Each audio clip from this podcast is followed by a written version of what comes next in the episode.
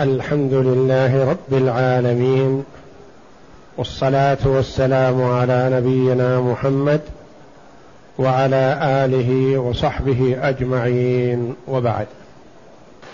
بسم الله بسم الله الرحمن الرحيم. أصحاب الربع. قال المؤلف رحمه الله تعالى. قال المؤلف رحمه الله أصحاب الربع. من هم أصحاب الربع وما شرط إرث كل واحد منهم الربع؟ أصحاب الربع أي الذين يستحقون الربع ميراث. وهم صنفان أصحاب الربع اثنان. الزوج بشرط وجودي والزوجة أو الزوجات بشرط عدمي.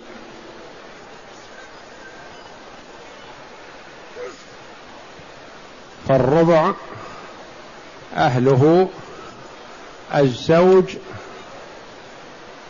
والزوجة أو الزوجات.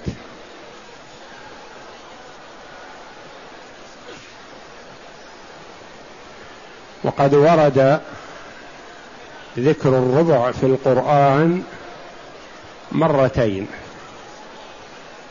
مرة للزوج ومرة للزوجة أو الزوجات. في قوله جل وعلا في سورة النساء ولكم نصف ما ترك أزواجكم إن لم يكن لهن ولد فإن كان لهن ولد فلكم الربع مما تركنا من بعد وصية يوصين بها أو دين. ولهن الربع مما تركتم إن لم يكن لكم ولد.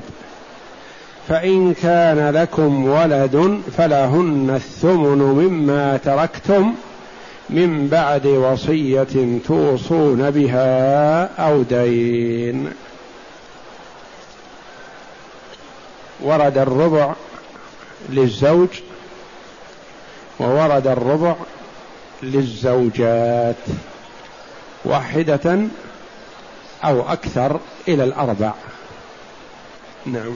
أصحاب الربع اثنان وهما الزوجة الزوج والزوجة. فالزوج يرث الربع بشرط وجودي وهو وجود الفرع الوارث. والزوجة ترث الربع بشرط واحد وهو عدم الفرع الوارث والفرع الوارث هم أولاد الميت وأولاد بنيه. نعم. الربع أصحاب الربع اثنان.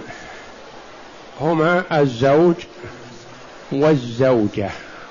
ومن المعلوم أنهما لا يجتمعان.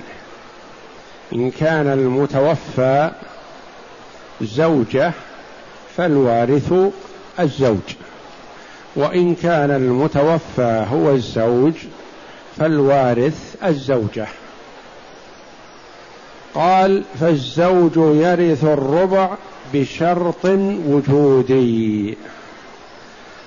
الزوج يأخذ الربع بشرط واحد وهذا الشرط وجودي. وعرفنا كلمة وجودي وعدمي. وجودي يعني يشترط وجود هذا الشيء. وعدم يعني يشترط عدم هذا الشيء. وهو أي الشرط الوجودي وجود الفرع الوارث. وجود الفرع الوارث للزوجة. الزوج يأخذ الربع بشرط أن يوجد للزوجة فرع وارث. فرع يخرج الأصل والحواشي وهم أولاد وأولاد الأولاد. وقوله وارث يخرج الفرع غير الوارث. فالفرع هو الولد وإن نزل. هو الولد وإن نزل. وقوله الوارث يخرج الفرع من الولد غير الوارث لأن الفرع غير الوارث لا أثر له وكأنه غير موجود ما دام غير وارث. والفرع غير الوارث نوعان فرع غير وارث وإن كان في الأصل وارث لكن قام به مانع من موانع الإرث وهي الرق أو القتل أو اختلاف الدين. وفرع غير وارث أصلا وهم أولاد البنات. وأولاد بنات الأبناء. اذا الفرع الوارث هم أولاد الميت الميتة ذكورا كانوا أو إناثا. وأولاد بنيها دون أولاد بناتها. فإذا وجد ابن للزوجة أو وجد بنت للزوجة سواء كان من هذا الزوج الوارث أو من زوج قبله فإنهما يحجبان الزوج من النصف إلى الربع. أو وجد ابن ابن للزوجة أو بنت ابن للزوجة أو ابن ابن ابن للزوجة أو بنت ابن ابن ابن للزوجة وهكذا الذين هم أولاد الأبناء دون أولاد البنات فهؤلاء لا أثر لهم في الحجب ولا ينقصون الزوج شيئا.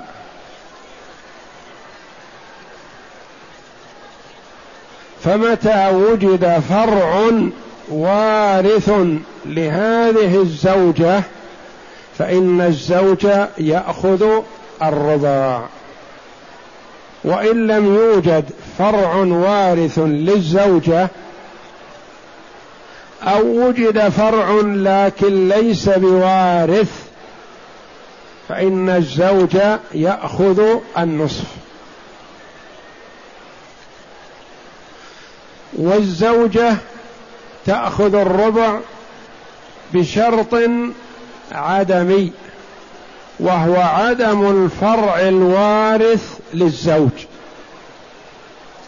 والفرع الوارث للزوج هم أولاده لصلبة من بنين أو بنات وأولاد بنيه.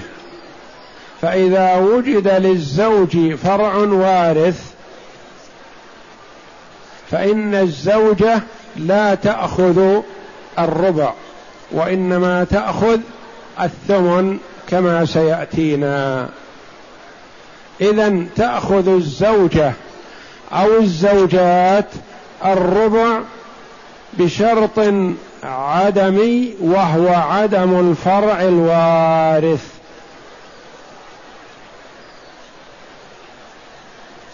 فإن وجد فرع فإن كان وارثا حجب الزوجة من الربع إلى الثمن.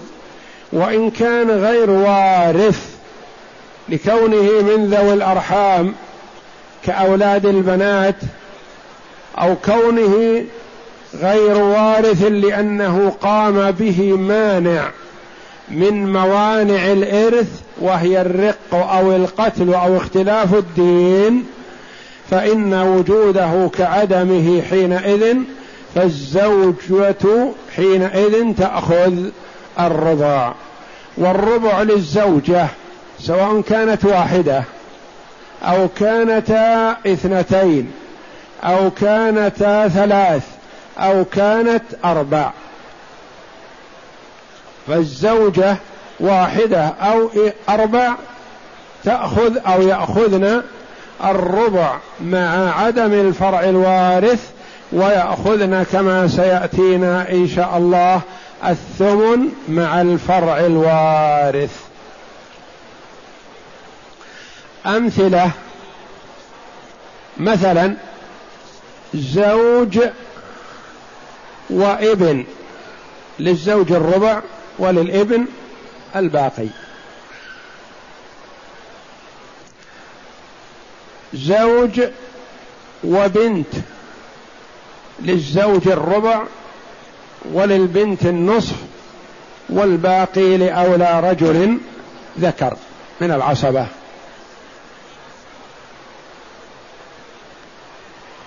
زوج وبنت ابن للزوج النصف أو الربع للزوج الربع ولبنت الابن النصف والباقي لأولى رجل ذكر.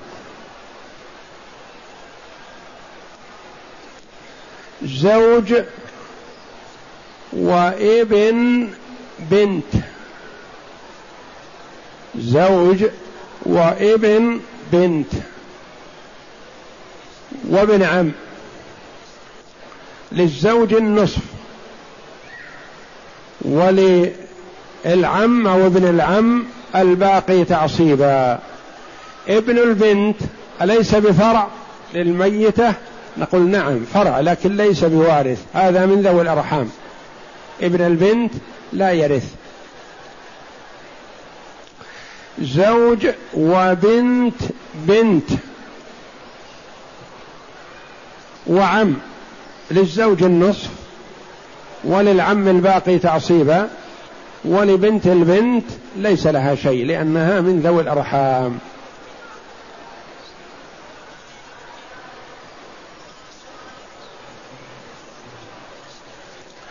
أمثلة لميراث الزوجة الربع هلك هالك عن زوجة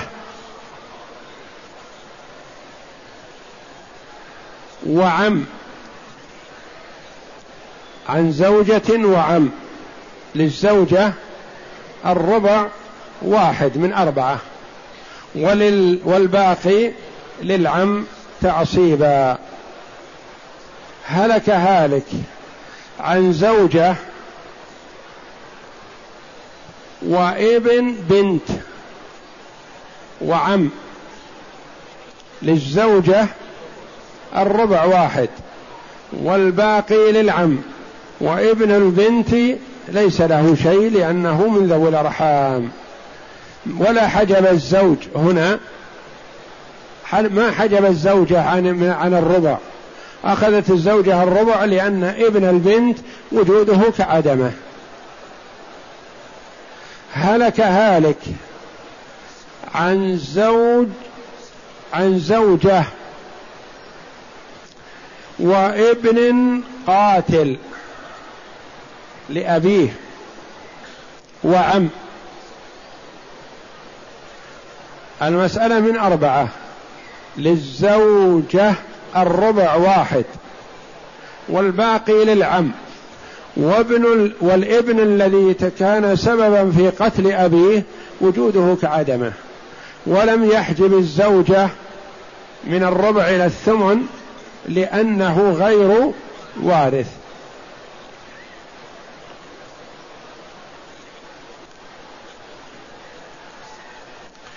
هلك هالك عن زوجة وابن الرقيق وأخ شقيق. المسألة من أربعة.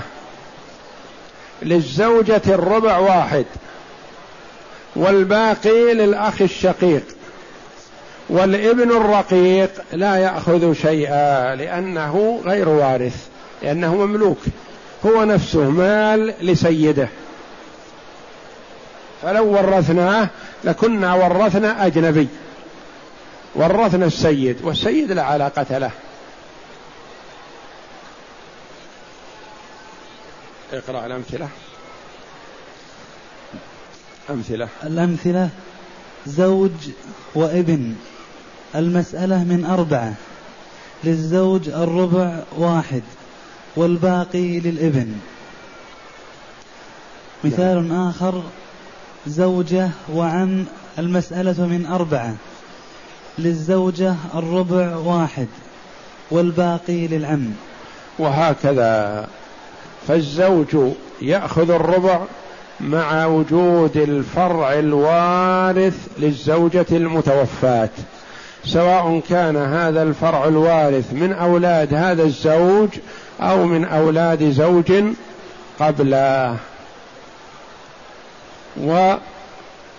والربع فرض الزوجة أو الزوجات بشرط عدمي وهو عدم الفرع الوارث من أولاد الزوج المتوفى سواء كان من هذه الزوجة أو من غيرها. نعم. أصحاب الثمن. أصحاب الثمن. كم أصحاب الثمن؟ صنف واحد وهم الزوجة أو الزوجات بشرط وجودي وهو وجود الفرع الوارث. أصحاب الثمن صنف واحد ما يقال فرد واحد صنف. هم زوجة أو زوجتان أو ثلاث زوجات أو أربع زوجات. متى تأخذ الزوجة أو الزوجات الثمن؟ يأخذنه بشرط وجودي وهو وجود الفرع الوارث للمتوفى سواء كان من هذه الزوجة أو من أحد الزوجات هؤلاء أو من زوجة أو من زوجات سابقات قد ماتتا قبل موت زوجهما.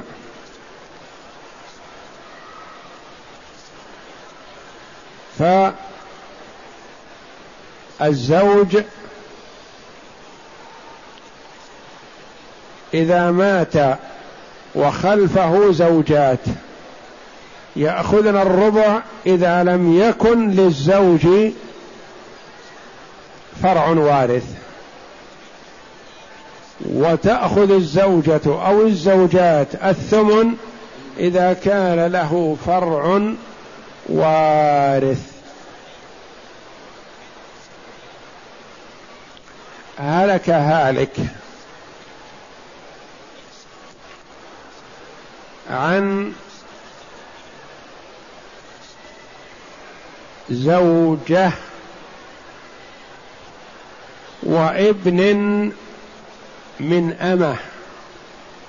أمه رقيقة أم ولد وهي موجودة.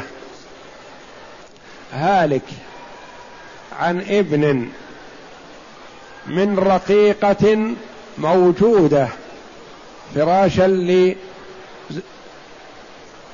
لسيدها وزوجة حرة. من كم القسمة؟ فيه ابن وأمه رقيقة أم ولد وزوجة حرة. المسألة من ثمانية. للزوجة الحرة الثمن واحد. والأمة لها شيء؟ لا. ما لها شيء لأنها أمة مملوكة. إلا أنها بإنجاب هذا الولد سلمت من البيع.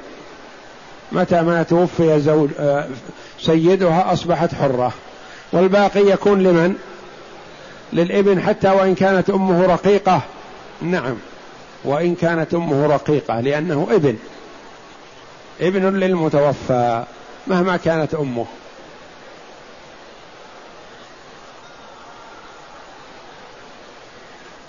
هلك هالك عن زوجتين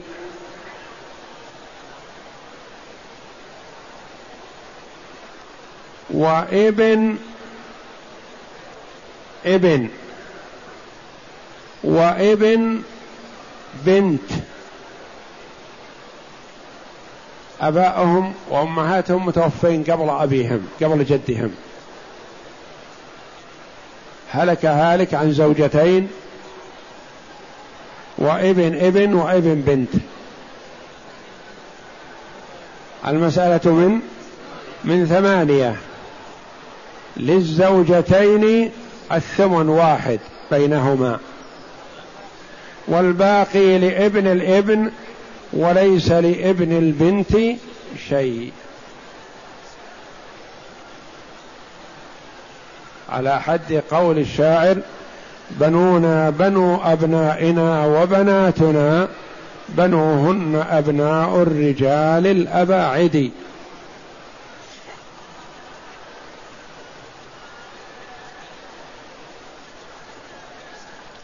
اذا الزوجة أو الزوجات تأخذ أو يأخذن الثمن بشرط أن يكون للمتوفى الذي هو الزوج فرع وارث. فإن لم يكن له فرع أخذنا الربع. فإن كان له فرع ولكن ليس بوارث أخذنا الربع. وهكذا. نعم. علم مما تقدم أن للزوج حالتين حالة يرث فيها النصف وحالة يرث فيها الربع. نعم. الزوج له حالتان. إن كانت زوجته المتوفاة لها ابن أو بنت أو أبناء أو بنات ابن فإنه يأخذ الربع. وإن كانت لا ولد لها فإنها فإنه يأخذ من ميراثها النصف كما هو معلوم. نعم. وللزوجة أيضا حالتين. حالة ترث فيها الربع وحالة ترث فيها الثمن. تأخذ الربع إذا لم يكن لزوجها أولاد وارثين. وتأخذ الثمن إذا كان له أولاد وارثين. نعم. أمثلة زوجة وابن. المسألة من ثمانية. يعني لقلنا زوجة وابن كيف قلنا ثمانية؟ ورا ما نقول أربعة أو نقول خمسة أو نقول ثلاثة. نقول ننظر. إذا وردت علينا المسألة ننظر السهام الذي فيها. ما هي؟ زوجة وابن. نظرنا ووجدنا أن الزوجة لها الثمن. مخرج الثمن من كم؟ من ثمانية. مخرج الربع من كم؟ من أربعة. مخرج كل سهم من سمية. سوى النصف. النصف ما له سمي. مخرج الثلث من ثلاثة.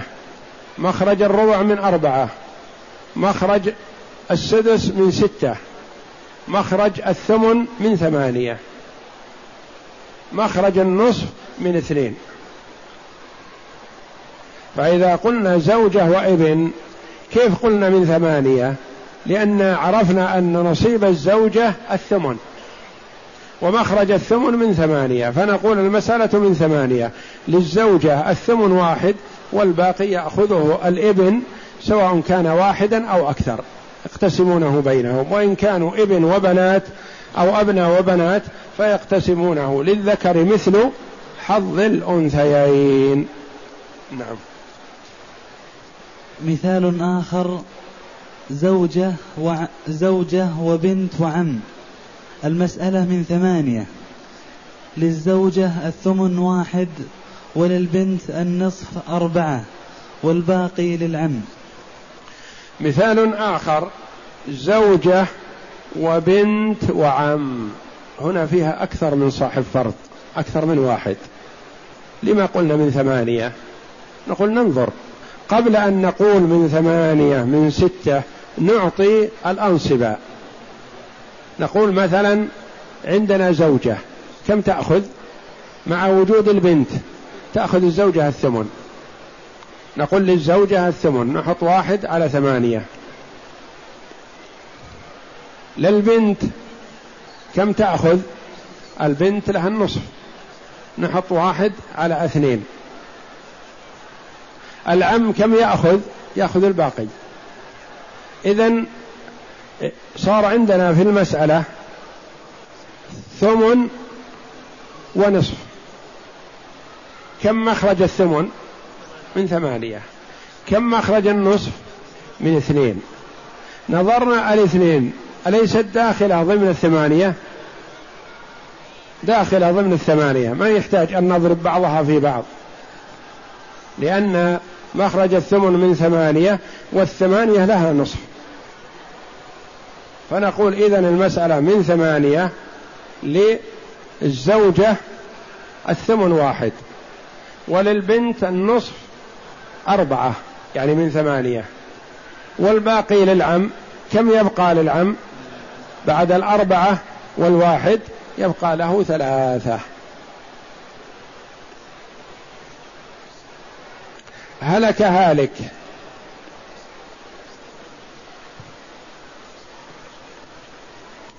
عن بنت ابن.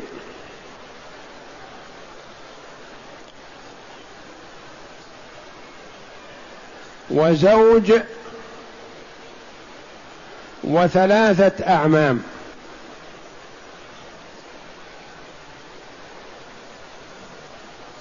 بنت ابن وزوج وثلاثة أعمام. المسألة من من أربعة. لما قلنا من أربعة؟ لأن الزوج في هذه المسألة معه بنت ابن. فله الربع.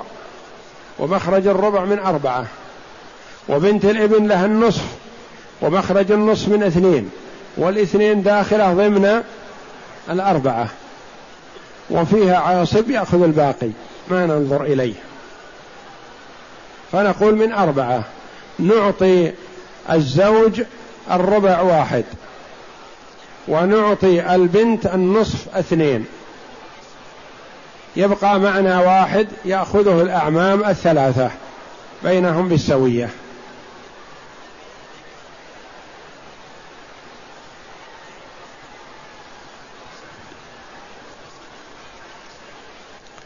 هلك هالك.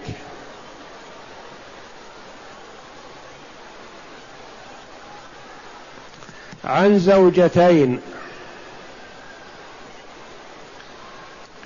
وابن بنت. وابن ابن ابن ابن. الجد الرابع.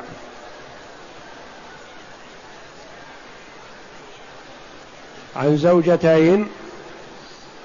وابن بنت. و ابن ابن ابن ابن. المسألة من من ثمانية. للزوجتين الثمن واحد.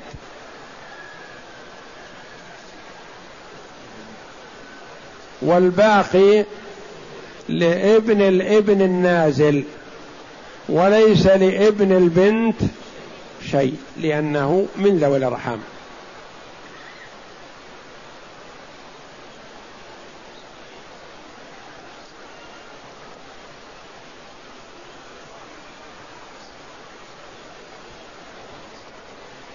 ولا يجتمع في المسألة ربع وثمن إطلاقا. لأن الربع للزوج والثمن للزوجة أو الزوجات ولا يجتمع في المسألة زوج وزوجة. لأن أحدهم هو المتوفى. ويجتمع الربع والنصف. لأن النصف يكون للبنت والربع يكون للزوج. ويجتمع النصف والثمن. لأن النصف يكون للبنت والثمن يكون للزوجة. إنما الذي لا يجتمعان إطلاقا الربع والثمن.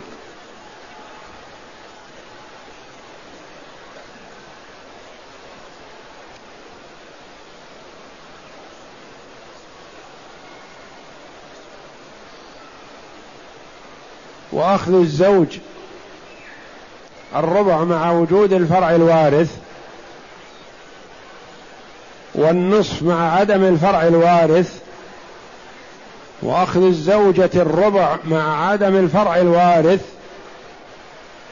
والثمن مع وجود الفرع الوارث هذا مما أجمع عليه لأنه بنص القرآن. لا إشكال في هذا ولا خلاف. فإن أشكل عليه شيء منها سأل من هو أعلم منه من زملائه أو إخوانه. والله أعلم. وصلى الله وسلم وبارك على عبد ورسول نبينا محمد وعلى آله وصحبه أجمعين. يقول السائل هل التورية في الكلام تكون كذبا؟ لا التورية في الكلام لا تعتبر كذب. لأنه على ما أولتها أنت عليه مثلا. لا تعتبر كذب فبالتوريه مندوحة عن الكذب. يعني سلامة للمرء من الكذب في التورية. تقول السائلة اشترطت عند عقد النكاح أن أبقى على وظيفة التدريس ووافق الزوج على ذلك ومضى العقد عليه. والسؤال هل يسقط هذا الشرط إذا ترتب عليه التفريط في تربية الأولاد وخوف زوجي من الوقوع في الفاحشة بحكم مكان التدري بحكم مكان بحكم مكان المدرسة التي أدرس فيها بعيدة عنه ويصعب عليه المجيء إلى مكاني الذي أسكن فيه؟ وبما تنصحون مثلي ومن تذهب إلى أماكن بعيدة؟ وذلك للتدريس. اولا ما دام إذا اشترطت الزوجة شرطا على العقد لزم إلا إذا تنازلت هي عنه فإن تنازلت عنه سقط. ثم عاد الخيار للزوج. إن شاء أن يبقى على هذا الشرط وتبقى الزوجة في عصمته وإن شاء طلق وانتهى الموضوع وانتهى الشرط وبطل. والأولى في مثل هذه الحال للزوجة أن تنظر إلى الأصلح والأرفق بها والأحسن لحالها. فلا تفرط بزوجها من أجل التمسك بشرط اشترطته. وكثيرا ما تكون الشروط في العقد سببا لفراق الزوجين لأن الزوجة تتمسك بهذا الشرط ويصعب على الزوج تنفيذه فلا يلغى وإنما يلغي العقد كله ينهي العقد. فالذي أنصح به أنا دائما ألا يحرص على الشروط في العقد. لأنه إذا وجد الوفاق بين الزوجين حصل لكل منهما بإذن الله ما أراد. وإن لم يحصل الوفاق بين الزوجين فإن الشرط لا يسبب الوفاق وإنما يكون سببا في تعجيل الانفصال. تتمسك المرأة بشرطها والزوج يضيق بذلك ذرعا فيكون سببا للانفصال والفراق بين الزوجين. والذي ينبغي للزوجة المسلمة إذا رزقها الله زوجا صالحا ألا تتمسك بوظيفة ولا بغيرها إذا كان لا يريد ذلك وكانت تثق منه. ومن صلاحه واستمرارها معه فلا تفرط به من أجل وظيفة ولا تفرط بتربية أولادها لأن اهتمامها بتربية الأولاد والقيام عليهم أنفع لها من التمسك بوظيفة فنفعها وصلاحها بصلاح أولادها وإرضاء زوجها والزوج حقه عظيم. ولما جاءت المرأة تسأل الرسول صلى الله عليه وسلم عن حق زوجها قال زوجك هو جنتك وهو نارك.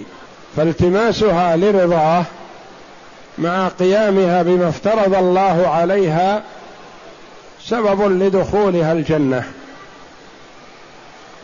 واغضابها لزوجها سبب لدخولها النار والعياذ بالله.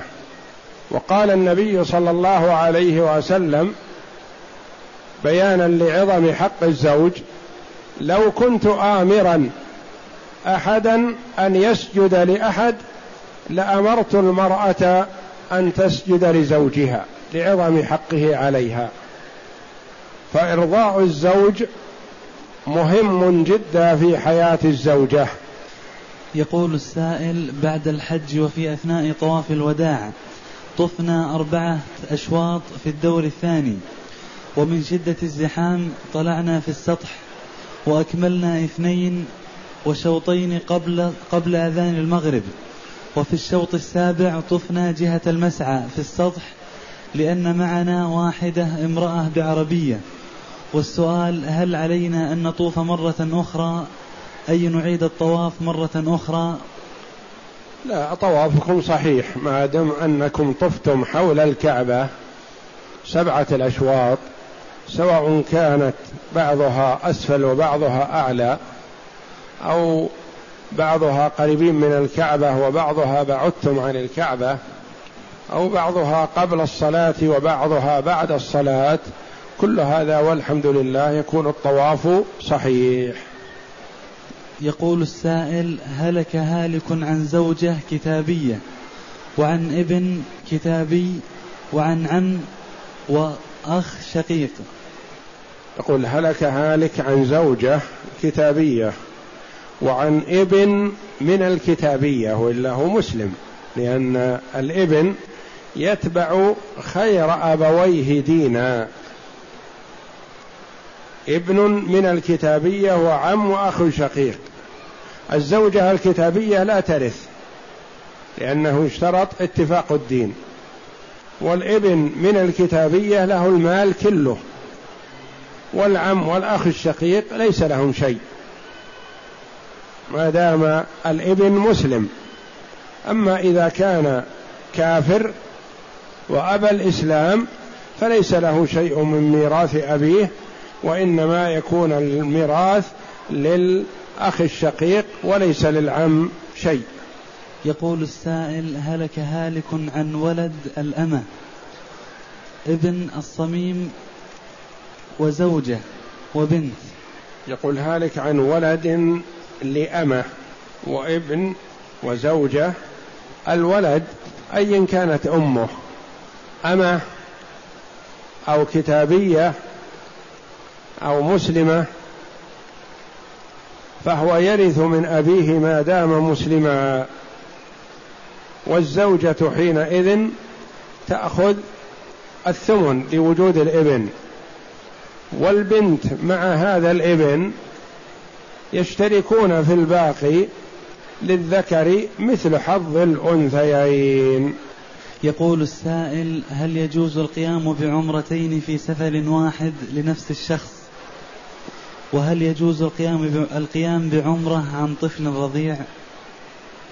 من قدم مكة بعمرة وأداها فلا ينبغي له أن يخرج للإتيان بعمرة أخرى فإن سافر إلى مكان ما قريب أو بعيد لحاجة ورغب في العودة إلى مكة فيعود إليها بعمرة عن نفسه أو عن من شاء. وأما ما دام بمكة فلا يحسن أن يخرج للإتيان بعمرة أخرى وإنما عليه أن يكثر من الطواف بالبيت ما استطاع إلى ذلك. يعني لو أكثر لو طاف باستمرار فالطواف حسن وعبادة في كل وقت ويصح في أي ساعة شاء من ليل أو نهار. يقول السائل هل ولد الأمة يحجب الولد الصلب؟ أم لا؟ مثل هلك عن بنت وابن وزوجة. الولد الأبناء لا يحجب بعضهم بعض سواء كان أحدهم أمه أمه. والآخر أمه كتابية والثالث أمه حرة مسلمة. يشترك الأولاد الثلاثة سواء لأنهم لا يدلون بأمهاتهم وإنما يدلون بأنهم أبناء للمتوفى. أحدهم أمه كتابية والآخر أمه أمة رقيقة. والثالث أمه حرة مسلمة. الثلاثة يشتركون في الميراث سواء لا يحجب بعضهم بعض. وأما الزوجات الأمهات الثلاث لا يرث منهن إلا الحرة المسلمة. الحرة المسلمة ترث تأخذ الثمن. وأما الكتابية فلا ترث لاختلاف الدين. والأمة لا ترث لكونها رقيقة مملوكة. يقول السائل ما الحكم في إزالة شعرة واحدة أثناء الإحرام نتيجة حك جرح في الساق؟ لا حرج في ذلك ولا يلزم في ذلك شيء ما دام أنه نتيجة حك. إذا حك رأسه أو لحيته أو وجهه أو ساقه أو شيء من جسمه فسقط شعره نتيجة الحك فلا شيء في هذا والحمد لله. يقول السائل أخذت عمرة أنا وأولادي ووالدتي فهل علينا طواف وداع؟ طواف الوداع للعمرة محل خلاف بين العلماء رحمهم الله. بعض العلماء يرى وجوبه وبعض العلماء يرى عدم الوجوب والكل لا يرون بتركه فدية. لا يلزم بترك طواف الوداع العمرة فدية. فالاحسن للإنسان خروجا من الخلاف أن يطوف للوداع ولو تقدم في طواف الوداع إذا كان وقت سفره في حرارة الشمس لا يستطيع فلا حرج أن يتقدم في هذا. يقول السائل يوجد لدي طفلة عمرها ثمان سنوات ولديها مجموعة من المال حال عليها الحول هل لي أن أزكي عن هذا المال أم لا؟ إذا كنت أيها السائل أو كنت أيتها السائلة ولية على هذه الطفلة فالواجب أن تخرجي الزكاة أو تخرج الزكاة. لأن الزكاة واجبة في مال الصغير ويتولى ذلك وليه. إن كان أب أو أخ إن كان أب فله الولاية من الله جل وعلا. وإن كان غير الأب فعليه أن يراجع المحكمة ليأخذ الولاية على هذه ليخرج زكاة مالها. ولا يخرج الزكاة وهو غير ولي شرعي. تقول السائلة زعمت امرأة أنها أرضعتني فهل يجوز لي على قولها أن أصافحها؟ وأصولها وفروعها صلة للرحم. أولا الرضاعة ليس فيها صلة رحم. لا يلزم فيها صلة رحم وليست من الرحم. ثم إذا كانت ثقة وقالت إنها أرضعتك خمس رضعات فأنت تكون حينئذ ابنا لها وابنا لأصولها. وأخا لأولادها. وعما أو خالا لأولاد أولادها. وهكذا. إذا كانت خمس رضعات. ومن المعلوم أن خمس الرضعات قد تجتمع في خمس دقائق أو أقل. فإذا أرضعت المرأة الطفل دقيقة أو أقل ثم نقلته إلى ثديها الآخر أصبحت رضعتان. فإذا أعادته إلى الثدي الأول أصبحت ثلاث فإذا نقلته إلى الثاني صارت أربع وهكذا. فقد تجتمع خمس الرضعات في خمس دقائق أو أقل. فإذا كانت الرضعات خمس رضعات أو متكررة في أيام متوالية متتابعة ف وهي ثقة فتكون هذه المرأة أما لك من الرضاعة. وأنت حينئذ تكون محرما لها. يقول السائل ما حكم وضع مزيل للعرق قبل نية الإحرام وهل عليه شيء؟ لا بأس إذا وضعت مزيل العرق قبل الإحرام لا حرج في هذا لأنك لو وضعت الطيب الخالص قبل الإحرام هذا سنة إذا وضعته في بدنك دون ملابسك. يعني وضعت الطيب قبل الإحرام في رأسك أو لحيتك ونحو ذلك فلا بأس عليك. ومثل ذلك مزيل العرق إذا كان ذا رائحة حسنة.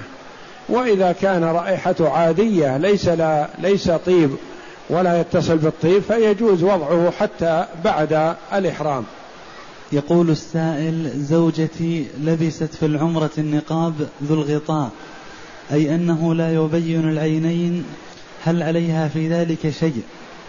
علما بأنها لبست لأنها ليست أول مرة بل في كل العمرات السابقة ظنا منها أنه ليس فيه شيء. وهل على المرأة كشف الوجه كامل أم تغطيته بغطاء خفيف خشية الفتنة؟